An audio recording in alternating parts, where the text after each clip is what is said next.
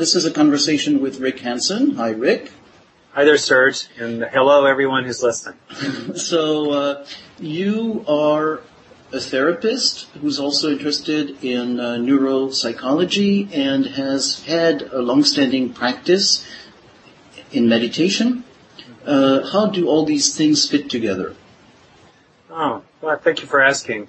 Uh, well, I guess I would say I've always been really interested, I think like a lot of therapists, in deep causes of things. And so it seemed to me that if you could understand the mind through the lens of this very deep analysis of it in the contemplative traditions, and the one I know best is Buddhism, so that's the one I'll be speaking in terms of, that if you understood this very deep model of the mind through that lens, and also had some fairly deep model of what in the world was happening in the black box of the brain uh, simultaneously, then you would have access to a whole lot of skillful means, a whole lot of capabilities to use the mind to change the brain, to change the mind for the better. And that's, in a nutshell, what I think about, you know, when I'm with my clients. I mean, a lot of the time I'm just tracking the flows of the mind, if you will, thoughts, feelings, sensations, desires, object relations, all the usual stuff. But a fair amount of the time, I'm also realizing that in a certain sense, I'm not just talking to a mind, I'm talking to a brain. Or more broadly, really, I'm talking with a body. And even more deeply, this body here is talking with that body there. And bringing it down to that level has been both very intimate and rewarding, as well as intellectually interesting. And it's given me lots of good tools. Mm-hmm, mm-hmm. So I want to maybe stay with that image to just give it a little bit more space, a little bit more room. That it's not just uh, dealing with, say, an issue, it's not just dealing with psychology, but uh, it's dealing with mind, and it's really actually a brain and it's a body, and there's something happening in the interaction of these nervous systems there, and uh, and looking at it that way brings some opening for you. Yeah, I was just reflecting there, Serge, as you were speaking that uh, right now as we're interacting with each other, the brain is so good that it's easy to forget we have a brain. In other words, there are transitions of thought that are very smooth simultaneously. I'm looking out a window here, I'm hearing sounds in the background. Um, there's sensations in the chair. All of that is arising effortlessly in consciousness moment to moment. And meanwhile, there's all sorts of unconscious processes going on that's operating just fine, and it rarely reveals itself. And it's easy to forget, actually, that absent a, a hypothetical transcendental X factor, that everything that we're thinking and feeling, seeing, tasting, touching, smelling, and all the rest of it, is right now being produced through its final common pathway by uh, billions of neurons inside our skull.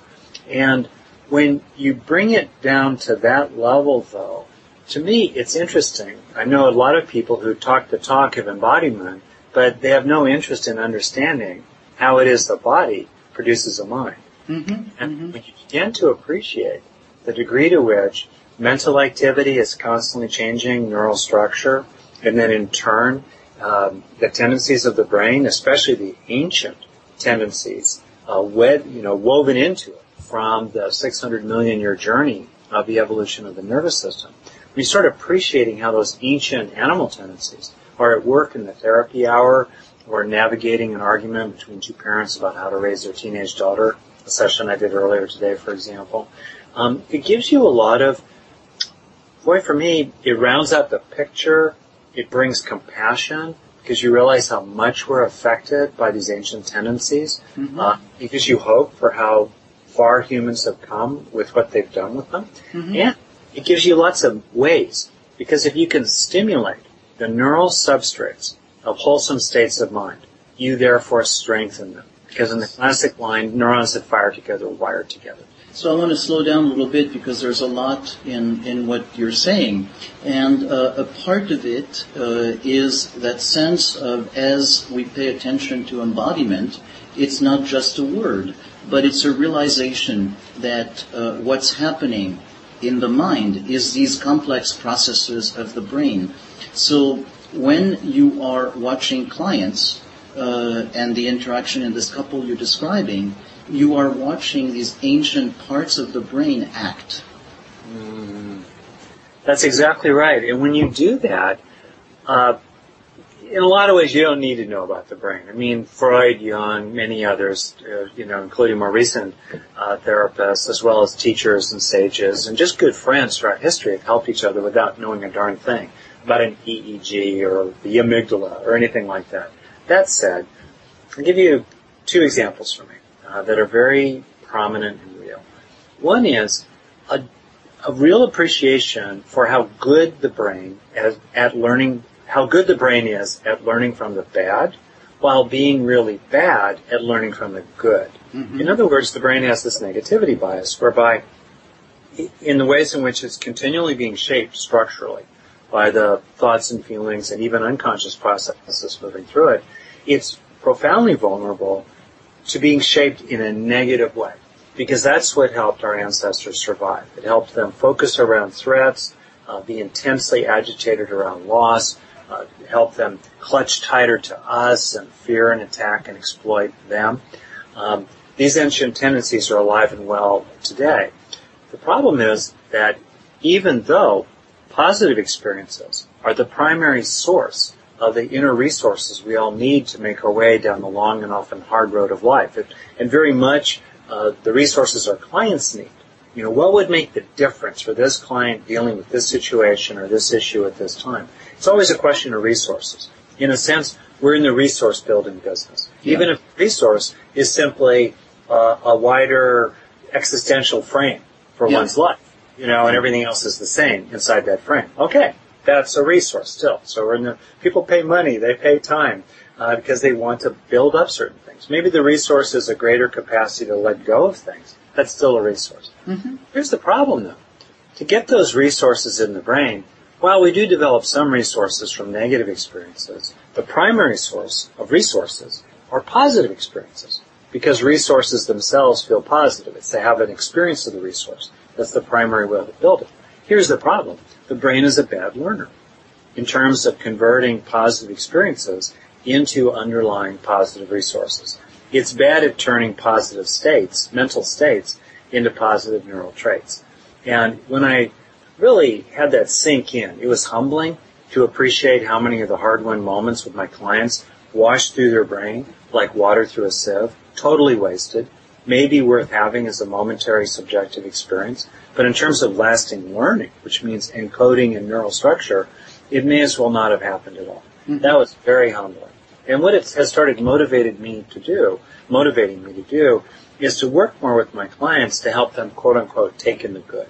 In other words, to take the extra 10 to 20 seconds to let learning land, to help it actually register, particularly as a felt sense, you know, emotionally and somatically, to help it really sink in whatever the particular lesson is. Because if you don't do that, the learning curve is very shallow, if not flat. But if you do do that, then you have someone whose learning curve is a lot steeper and they're growing a lot more radically. So, so it feels very nice. That examples works for me beautifully at a couple of different levels. One is uh, as a way to reframe for a client why it's difficult to learn from positive, and it's not that oh I'm being ne- you're being negative, you're you're, you're bad. But you're not also, failing at therapy. You're not failing, yeah. And the other part for the therapist himself, you know, that example of you know knowing what happens under the hood. Uh, helps reframe. It's not I'm a bad therapist because I'm telling things to clients that they're unable to absorb. But yeah. if now that I understand better how it happens, I have a way to actually help them in a way that I couldn't before. Yeah, that's exactly right. So this method, you know, this idea of taking in the good, um, I say the brain is like Velcro for the negative, but Teflon for the positive. And research is, show, is showing that if you repeatedly do things like take in the good, you can gradually sensitize the brain for the positive. So it becomes more like Velcro for mm-hmm. the positive and starts learning more rapidly. So, so, so the brain learns to learn better some things that yeah. it has difficulty learning. Yeah, as a lot of trauma research has shown, as you know, uh, the brain is easily sensitized to the negative so that it becomes more and more affected by the negative and affected more and more rapidly and intensively. Mm-hmm. Well, the same way, the brain can be gradually sensitized to the positive so that it learns more rapidly from the positive and converts it more quickly into underlying good neural structure. Yeah. yeah. And that's where we get to the neuroplasticity. Yeah. And That's right. You know, the classic saying, neurons that fire together wire together. I think we're all going to be singing that in our psychology graduations, you know, ceremonies. I don't know. Yeah. Uh, yeah, it, it's, it's very heartening for clients to appreciate that if they're skillful, they can actually make changes in their own brain over time. Mm-hmm. Uh, I'll say one more thing if I could, just that's been a very practical takeaway for me about all this, is a whole new level of appreciation of the power of fear. Mm-hmm. what I mean by that is, if you think about it, the primal emotion was fear. Rule one in the wild is eat lunch today, don't be lunch today, right? Mm-hmm. And if you get eaten, there you can't do anything else. There's no more point to anything at all. So it's absolutely primally important to evade predators. It's interesting, for example, in polyvagal theory, that the first branch of the vagus nerve is parasympathetically oriented, which has to do with calm and quiescence, but it also has to do with freezing or feigning death. Uh, and, you know, we have, of course, excessive uh, parasympathetic activation today after trauma when people are just frozen and hypo aroused as opposed to hyper aroused. So that really emphasizes my point here about the power of fear. And it's striking to appreciate how much we experience living in a condition of threat level orange even when actually you're all right right now. Mm-hmm. Realizing that fear is probably the first emotion, the circuits for fear are clearly present in the brainstem. Uh, even before reptiles, there was a capacity quite likely for fear. Um, and fear is with us today. So we have this ongoing sense of background uh, anxiety to make us vigilant because Mother Nature wants us to be afraid so that we'll be constantly looking around, you know, and, you know, animals that were very relaxed and confident, shoom, they got eaten. You know, the ones right. that survived were always, you know, they were cranky and irritable and paranoid, and we are their great grandchildren today. So, walk across a room without any sense of fear whatsoever. It's very, very difficult. But it's a kind of lie. In the language of Buddhism, the three great poisons, greed, hatred, and delusion, it's a kind of delusion because the truth is, most moments of most days for most people, they're actually alright right now. They may not be perfect, it's not a million dollar moment, but you're basically alright right now. So, with my clients, this has highlighted my focus on anxiety and really um, had me uh, I would say help my clients a lot to do little practices like noticing you're all right right now or challenging the tendency of the mind to, to uh, overestimate threats and underestimate resources and opportunities. Uh, and to develop more and more of a feeling inside of moving through life when it's appropriate uh, without a sense of fear. Mm-hmm. Mm-hmm. Yeah. Yeah, so, so the fear is like that overprotective parent that we have outgrown, but still keeps clinging. And uh, a sense that you can do without. Yeah. I, I love that metaphor, Serge. That's a great metaphor. That's really true. I, I guess I think of, you know, cause I'm a total geek and, uh, uh, Lord of the, uh, Lord of the Rings, not Lord of the Flies is what I'm thinking about here. You know, Wormtongue, that character in the, in the novels who's always whispering lies mm-hmm, into the mm-hmm. ear of King Theoden we have a kind of inner Wormtongue that well intended, but still, you know, the road to hell is paved with good intentions, right? So mm-hmm. Mother Nature is well intended, but she creates a lot of unnecessary suffering in terms of making us feel more anxious than we really need to. And when you're anxious, the, you know, for me, there are three great uh, needs or motivational systems in the brain to avoid harm, approach rewards, and attach to others. And the most ancient of those is to avoid harms. It's the one that's most developed in the brainstem. And it trumps the other two. You know, mm-hmm, safety mm-hmm. trumps autonomy, right? And so as soon as we start feeling anxious, what happens is that people start muzzling themselves, they start playing small, they stop dreaming big dreams, and they also tend to clutch tighter to us. Tribalism, it grows up. You know, us, them thinking, splitting increases. Mm-hmm. Uh, people uh, feel afraid. So you know, I've done a lot of personal practice around fear and found it very fruitful. And um, so with my clients as well, I'm very zeroed in on helping them kind of lower the needle, uh, the fear, fearometer, the fearometer, if you will, to mm-hmm. bring it out orange or even red back into yellow or ideally chartreuse or even green. Yeah, yeah, yeah. But so, uh, so from that place, uh, you're not just in a place of treating, but you're in a place of retraining and uh, of um, uh, having people experiencing what it's like to first maybe think of the possibility of no fear and let themselves have a little bit of a sense of it progressively. Yeah, you know, it's funny, Serge. A, a very helpful little framework for me has been to to think in, in terms of three ways to engage the mind. I think they're just three ways. Um, the first way is to just be with what's going on. Feel the feelings, experience the experience, hold it in open, spacious awareness without trying to interfere with it. I mean, investigate it, explore it, feel it, bring it, bring it into the body, but don't try to change it in any way. Mm-hmm. That's one important way to engage the mind. I think it's the most fundamental of all because it's the foundation of the other two. The second way to engage the mind is to try to reduce the negative. You know, for example, let go of body sensations that are problematic, vent emotions, uh, see through pathological cognitions, etc. All right. But then there's a third very important way to engage the mind, which is building up the positive, building up the resources there. So I, I myself am very interested in that focus with clients. I try to pay attention to the first two, but I like the third because it's often underrepresented. I think it's been generally underrepresented in clinical psychology. Um, there's a lot of emphasis on awareness practices, mindfulness practices of different kinds.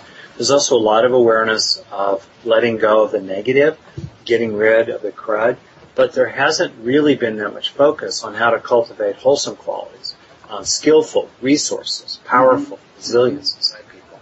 Mm-hmm. You know, if the mind is like a garden, you can be with it, number one, you can pull the weeds, number two, or you can plant flowers, number three. And I'm very interested in planting flowers in the garden of people's minds, which means their brain. Yeah, yeah, yeah. But so, so in a way, it's different from, say, the traditional or maybe a widespread understanding of what mindfulness is, which would be just the observation. And uh, this is there is an action, and there's two levels of action there. There's the pulling the weeds, and also the planting the flowers. And there's, when you plant flowers, it makes it harder for weeds to come back. Precisely. You're great to talk with, Serge, and also your point about mindfulness. You really are naming something that I've seen very much in the culture. I mean, I teach mindfulness routine. I'm a Buddhist teacher. I'm a deep student, not a perfect student, but a pretty far along student of, you know, the Pali Canon where the Buddha, those are the Buddhist discourses. Okay. There's a deep misunderstanding of mindfulness that's prevalent in the culture, and it's very prevalent in the psycho, psychotherapeutic community. Um, just being with the mind is not itself mindfulness. In other words, the first of the three ways to engage the mind, just be with what's there, is not itself mindfulness. And it's a category error and a serious one with implications to conflate it uh, with mindfulness. Mindfulness is to be present under all conditions. It is to be present if you're simply allowing the stream of consciousness to come and go without doing anything about it. Mindfulness is to be present if you're pulling weeds, and mindfulness is to be present if you're planting flowers, or playing tennis, or walking and chewing gum, or making love with your partner, or just staring out into space right? Um, and I've had a lot of people actually push back uh, and say, "Oh no! If you try to make deliberate efforts inside the mind, that's not mindfulness, or that's non-dual. That's not non-dual awareness, mm-hmm. or that's egoic, or that's striving." And I think, wait a second here. Even as great a fan of as of mindfulness as the Buddha, allocated at least half the elements of the Noble Eightfold Path to very deliberate efforts inside the mind like right speech, or right action, or right effort, or right intention, uh, right livelihood. There, you can even argue that right view is about cultivating a certain positive view, a certain accurate, useful view inside the mind. So, long story short, I'm a total fan of just being with the mind, and I'm a total fan of mindfulness under all conditions. But there is a place for getting into the garden and pulling weeds and planting flowers. And planting flowers is a skillful means. It's not just uh, planting flowers, yeah. The other thing is that planting flowers on a foundation of appropriate being with what's there, you know, staying with it, not doing a spiritual bypass as John Welwood talks about, you know, jumping over the pain. Um, on a foundation of what's appropriate, I like planting flowers a lot because at the end of the day, flowers are the point of life. So it's kind of the direct path. You know, we pull weeds to create space for flowers. Mm-hmm. If all life was about was, you know, in a medical model, uh, not sick, well, that would be a pretty, you know, crummy life, I think. A pretty barren one, not very mm-hmm. rich. So flowers are the point, generally. Second, um, including the flowers of profound serenity, oneness with everything. But that too is something to cultivate. Second, to just be with the mind, just to hold it in open, accepting awareness. You need to build up some serious resources inside. Otherwise, it's like popping open a trapdoor to hell, you know, because you're not resourced to feel the feelings or bear the pain or open to your own experience. So planting flowers aids being with the mind altogether. And then third, planting flowers is motivating. You know, how many therapists it takes to change a light bulb, right? Only one, but the light bulb has to want to change. Right. You know, how do we get this light bulb to want to change? And, you know, there's a place for the hard primal screaming, what have you, of letting go of the crud, pulling the weeds. Okay. But it's not very motivating to mm-hmm. feel all that pain and, and to help it release, you know.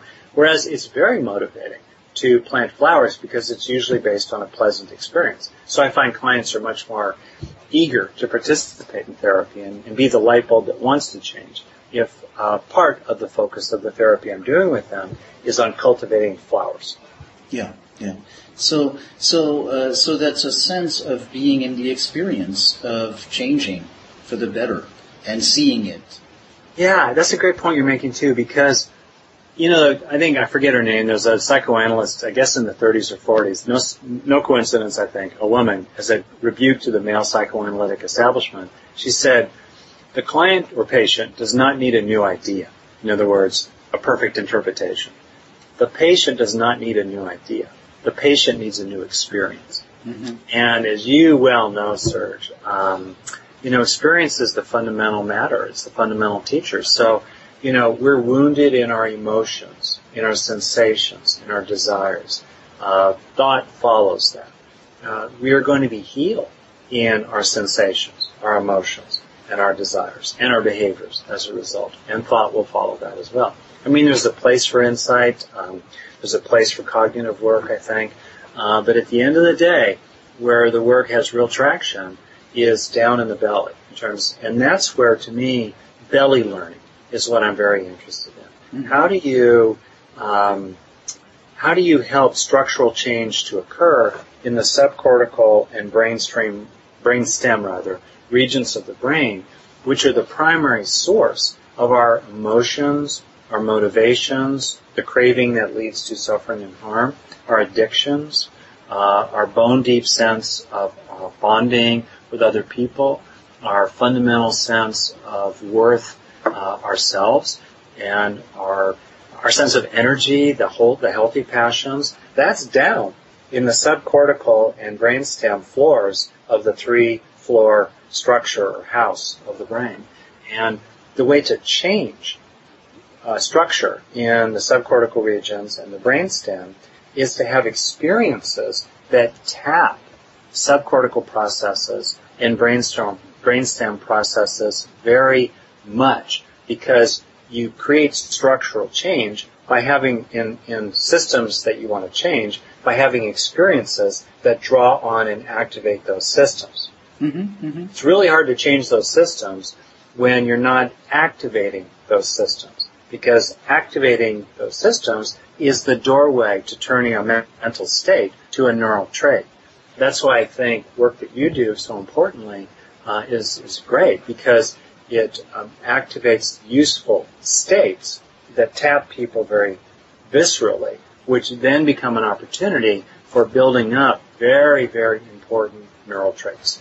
Yeah, so, so in other words, that the, uh, these uh, older, the subcortical part of the brains do not speak the more sophisticated language of language. They understand experience And so by providing experience, they have something to work on and assimilate. That's well said. Much more summary. You said that much more elegantly than I did. As I summarize, yes. So, uh, so what comes up a lot in uh, in in what you're talking about is there is a vision of not just treating people, but a sense of actually having a vision of what it's like to be a human being and transmitting that experience in a way that helps your clients build resources. Oh, thank you. I, I think that's really true. I mean, if you think about the relationships that have been transformational for oneself and what was it in them, I, I know I I know for myself that very often is that I was with someone who saw something beautiful inside me. And often it was something that I had not seen inside myself, or I had lost faith in, or I'd lost my nerve about really uh, living from that part or protecting it. And in the same way, I think as therapists, we give our clients an enormous gift by seeing what's beautiful in them. Mm-hmm. We need to see the whole mosaic, all the tiles in the mosaic. But to be in the room with someone who very authentically, I mean, the way I look at it, they buy my time, but they don't buy my mind or my heart uh, inside that frame. And very authentically, I'm seeing something that's true in them, as you are with your own clients. And to be in a room with someone who sees what's beautiful about you is mm-hmm. just a profound gift yeah. that we can give our clients. And it creates a vision of the positive possible uh, that could be if they just keep going in that direction. Yeah, but so the converse of it, or that you're saying, is also that as a therapist, the focus is also to be open to the possibility of something good and be on the lookout. You know, not to be focusing on what is wrong, what is not functioning, but have that openness that there is something good and that and that it is of great value to see it and reflect it. Yeah, I, I, for example, I was talking with someone earlier today, and I'll disguise the details very slightly, but uh, this was a parent, a father who was kind of locked in a wrangle with his son, and the truth was the dad had, while the son was a teenager, been way too critical, way too harsh, had really lost his temper. It was not in the category of reportable abuse, but it was definitely uh, way too driven and demanding and intense and negative. Okay. Now, years later, the son is really at odds with the father, and the mother is allied with the son against the dad. And they keep banging on the dad to really take responsibility for his impact on his son when his son was a teenager. The dad says, wait a, wait a, wait a, wait a, there's all this other truth here. I was a good guy. I wasn't a bad father. I mean, I was tough, all right. I lost it a few times. I'm not going to deny that, but it wasn't as bad as you're saying. And so they go round and round and round because the mom and the son are banging on the dad's door. Hey, dad, you just got to get it that one slice of the pie of the whole big picture had to do with you being way too harsh and getting way too caught up in your own trips about how your son would be. So, and I can see that as well. There's a stuckness in the system because I'm seeing all the players in various ways. Um, and so I, to help the dad though, get in an unreserved, wholehearted, um, undefended way, like people are like when, for example, they're very seriously sober and have been sober for a number of years. They're very open about their alcoholism or drug addiction. There's there's an undefended sincerity about it that calms everybody else down. For him to get to that acknowledgement of that slice of the pie, he has to feel seen for the rest of the pie that's about him being a really good guy. And also about his son having issues that have nothing to do with him personally. Mm-hmm. Mm-hmm. mm-hmm. So paradoxically, what worked was that I really named and I could see authentically ways that he had been a wonderful father, that his nature was to love, and he was a very loving person. And in, I think, in his experience of me really seeing those beautiful qualities of, in him, he could then be more able to own his slice of the pie, or honestly, he'd been kind of a jerk.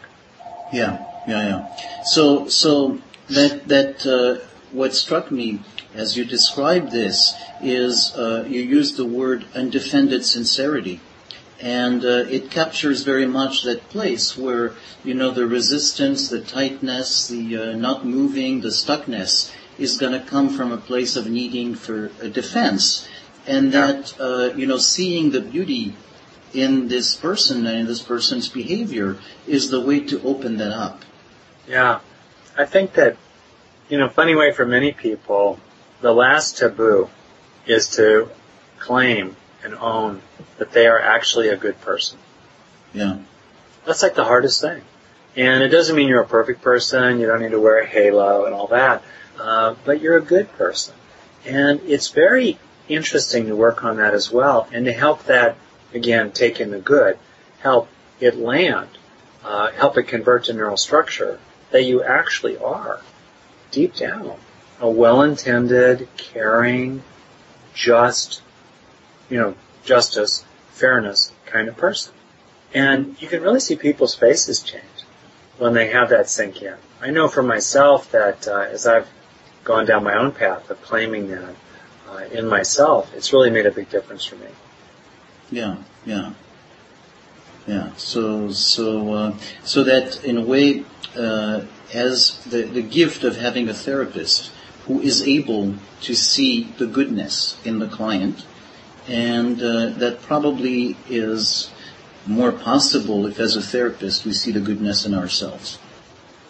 I think you've said it again very, very well. Um, yeah, and then again to let it sink, to help it sink in again and again and again. Um, you know, in a funny way, a, a recurring theme in my own sort of engagement with evolutionary neuropsychology, or as I call it sometimes to myself when I put my decap on, applied neurodharma. But anyway, when I, you know, engage that, one of the themes that keeps coming forward again and again is around modesty or humility. In other words, if you're really modest as a 21st century mind, you appreciate how much that mind is arising out of a Paleolithic brain, a Stone Age brain, mm-hmm. which really is arising out of, you know, a crab-like or fruit fly-like nervous system. And that's humbling. And it kind of brings you down to your roots. You realize, you know, you really have to take care of the whole inner menagerie inside your skull. Not just the highfalutin 21st century, you know, urban, on top of the world uh, uh, character, but the inner caveman, cavewoman, the inner monkey, the inner squirrel, the inner rat, the inner crocodile, the inner crab, the inner worm, right? Mm-hmm. Now we have to take care of all of those characters and surrender to being that entire menagerie as who we are. That's who we are. Mm-hmm. And there's kind of a intimacy about that. You become intimate with yourself and you become humble, become a lot more compassionate with other people. I mean, for me, that's been a very important piece of this. And in a weird way, it hasn't made me feel inadequate. It's brought me home. It's helped me feel a oneness, really, with all of nature. mm-hmm. You're naturalizing the mind, as it were. You're embedding it, it in nature altogether. Yeah, but so so it's uh, it's owning what is.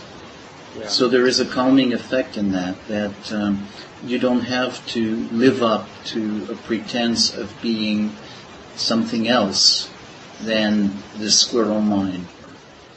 I know there's a kind of self-acceptance, you know, that happens when you do that.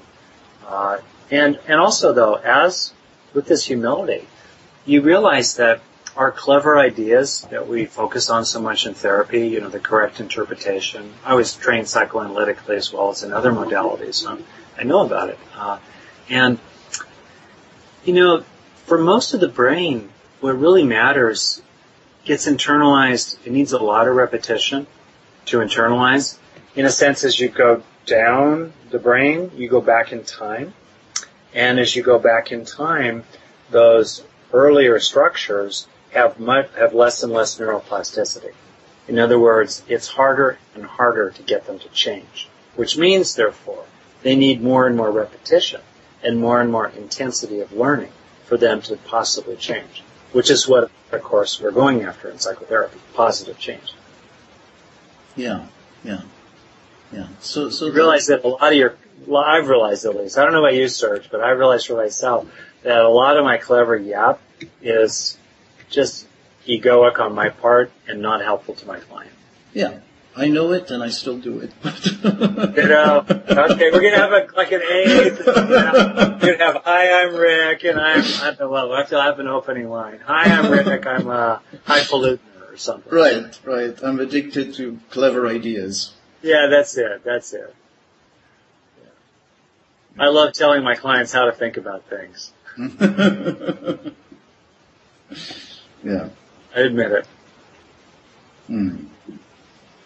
So, so that feels very nice. There is something, you know, that as you're talking about this, there is um, a lot of um, uh, transmitting the outlook, you know, that richness of having thought out things from different perspectives, but also uh, that what I'm experiencing is the presence uh, of you being in the moment uh, and not, um, you know, just um, uh, spouting out ideas.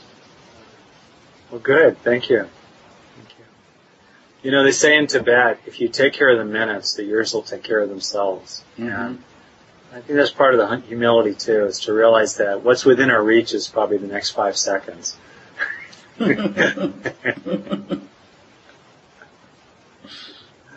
so thanks a lot for sharing this well, and sir, sharing, thank you. this, this moment. This recording is part of the podcast at relationalimplicit.com. Thing, you know, that as you're talking about this, there is um, a lot of um, uh, transmitting the outlook, you know, that richness of having thought out things from different perspectives, but also uh, that what I'm experiencing is the presence of you being in the moment uh, and not, um, you know, just um, uh, spouting out ideas. Well, good. Thank you. Thank you.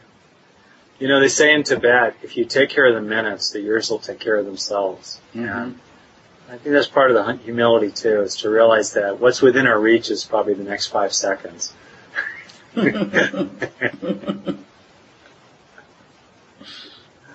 so thanks a lot for sharing this well, and sir, sharing, thank sharing you. This, this moment. This is part of the Active Pause podcast. To see more and subscribe to the newsletter, go to activepause.com.